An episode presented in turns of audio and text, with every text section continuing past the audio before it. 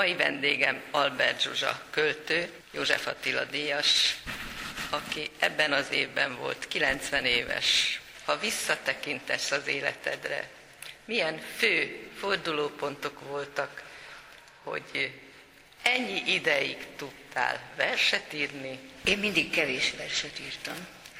Csak akkor írtam, amikor nagy szükségem volt rá, hogy a lelki egyensúlyom helyreálljon. Én nem is tudom, hogy voltak-e fordulópontok az életemben. Az nagy dolog volt, amikor egyetemre mentem, és az is nagy dolog volt, amikor a rádióba kerültem, amikor férhez mentem, amikor gyerekeim lettek. Aztán úgy folyt az egész, végig kellett csinálni. Az irodalmi osztályon dolgoztam, szerkesztő voltam. Az egész magyar irodalom előttem volt, az élő is, meg a klasszikus is. Abból lehetett válogatni. Tulajdonképpen az emberen múlt, hogy mit választ, és volt, az fő, főnökök elfogadták. A, a mai, mai magyar irodalomból is, az akkoriból azt választottam, akit szerettem. Voltak, akik nem, másokat, voltak, akik a, a jó, éppen akkor sikereseket, én avval nem foglalkoztam, hanem mentem Veres Péterhez, meg Vörös Sándorhoz, I.S. Gyulához, meg Jékeri Zoltánhoz, akik, akik igazán jó írók meg költők voltak, és éppen egy kicsit el voltak nyomva, vagy nagyon, mondjuk kizárták az írószövetségből például, egy-két évvel előtte, tulajdonképpen amikor én oda kerültem, az már egy kicsit az olvadás ideje volt. Szóval azért 50 hat fele haladt már, 54. Úgyhogy előttem volt az út, csak rá kellett lépni. És én láttam, hogy hova kell lépni. Hogy kerültél a rádióhoz? Hát úgy, hogy, hogy azt gondolták, hogy én tudományos munkával fogok foglalkozni, de aztán utolsó pillanatban meggondoltam magam, hogy én inkább tanítani akarok. De akkor a tanári, tanári állások már mind elmentek, és akkor más nem volt, csak a rádió. Hát most mit csináljak? Dolgozni kell, meg kell írni valamiből, hát akkor oda mentem. Különben is szerettem a rádiót, mint hallgató. Hát aztán megtapasztaltam, hogy milyen az, amikor az ember ott dolgozik. Mert sok munka, kemény munka, és, és eleinte, amikor oda mentem 54, ugye 56 fele haladt, de azért még benne voltak az előző évek is de meg lehetett oldani. És sok, sok rendes emberrel találkoztam, és sok kitűnő emberrel találkoztam. Az nagyon jó volt. És nagyon tiszteltem, mondjuk én nagyon-nagyon tiszteltem a, a, azokat, akikkel dolgoztam.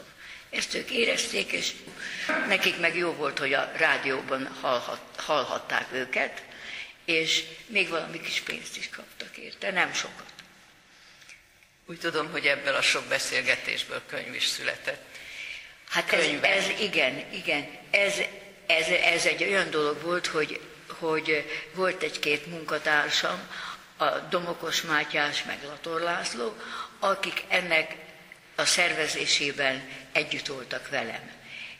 És ott nem én beszéltem csak valakivel, mert olyan is volt, amikor egy-egy versről beszélgettünk, vagy egy írónak a legújabb munkájáról, hanem itt, itt azokról az írókról beszéltünk, akik a barátaink voltak, de már meghaltak, kortársaik voltak.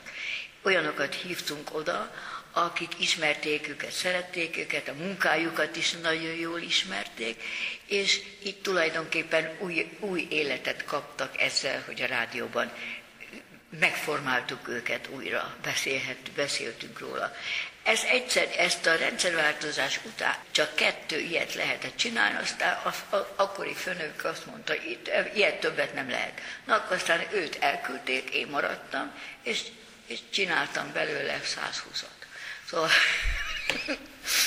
tehát 11 kötet, úgyhogy úgy, hogy az, a, a 11 az, össze, az egy ilyen korábban elkészült 56-hoz ról szóló 56-ról is szóló munkákat gyűjtöttem ebbe külön össze.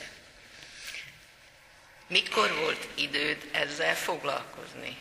Hát egész nap ezzel foglalkoztam. Nekem volt egy édesanyám, Volt, volt egy férjem, és volt két gyerekem. Amikor a gyerekek kicsik voltak, akkor az édesanyám volt, aki mellettük volt. Aztán, amikor, amikor ö, ö, már hát, nagyobbak csikák lettek, akkor azért ketten voltunk a férjemmel együtt, aki Albert Gábor kitűnő író volt. A rádiózás mellett mi volt az, ami arra késztetett, hogy verset is ír? Azt mondtad, hogy nem sokat írtál. Tehát hát, szerintem kötetek jelentek meg. Igen, hát hat kis rékony kötet jelent meg. Azért én a, a, a költői vénám azért belement a műsoraimba, de a versírást én, én, én, én hogy mondjam, nem munkának tekintettem, hanem, hanem menekülésnek. Az nem terült időbe, az, az megírtam, és általában nem is nagyon írtam át. Nekem nem ilyen vastag köteteim vannak, akinek ilyen vastag kötetei vannak, mint, mint Ág István, meg azok az igazi költők. Azok, azok azt csinálják egész életükben. Én, én nekem az, a versírás az tulajdonképpen a, a, a, az, a, az az imádság volt, amit, amit néha megengedhettem magamnak. Nagyra becsülöm azokat, akik a költőiség, a rádiószerkesztés, műsorszerkesztés mellett háztartást is vezetnek, gyereket is nevelnek, és minden munkát ilyen kifogástalanul el tudnak látni. Hogy keletkezett az első köteted? Olyan szép címe van, a csönd margójára. Igen, hát mert olyan szerény voltam, hogy a csönd és annak is a margója. mert, mert azért én, én ez, az eddig megírt, még használható verseimet tettem vele. Elég sok vers van benne, vannak rosszak is benne persze, de én, én ugye költőkkel foglalkoztam elsősorban, azért mint hogy én is verset írtam, de hát ők értekeltek a legjobban, és ehhez értettem leginkább. Az irodalom történetben is ezt szerettem. És hát az egy, az egy olyan jó gyűjtemény volt, ami aztán mindig négy, négy-öt évenként követte a következő.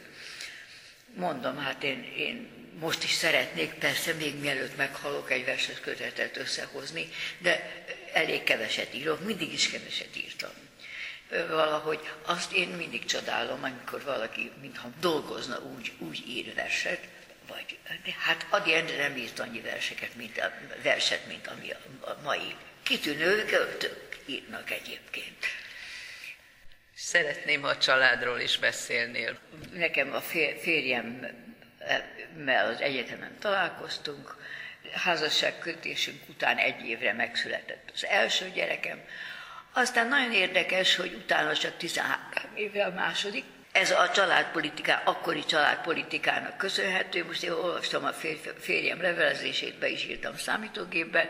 Olvasom ott a, a rádió munkaügyi osztályának a levelét, hogy bele, el, elfogadják, hogy az három hónapos szülési szabadság után még két, két hetet fizetés nélkül szabadságnak vegyek ki. Na most egy fiatal embernek nincs pénze, hogy tudtam utána, még, még rögtön utána másik gyerekhez fogni, meg harmadikhoz. Örültem, ha éltem, meg örültem, ha dolgozhattam, és valami, valamit vásárolhattam azon a kis fizetése, mert a rádióban nekünk nem volt magas fizetésünk. Azt erkölcstelennek tartotta volna a tisztességes osztályvezetőnk, hogy nekünk több fizetésünk legyen, mint egy tanárnak. Albert Zsuzsáról a következő szöveget találhatják a lexikonba. Lirájának több értelmű jelképe a sziget. Minden ember lelkében meglelhető igazabb, humánusabb lét meghódítható tartománya. Ámen hallották, aki Albert Zsuzsa költővel beszélgetett.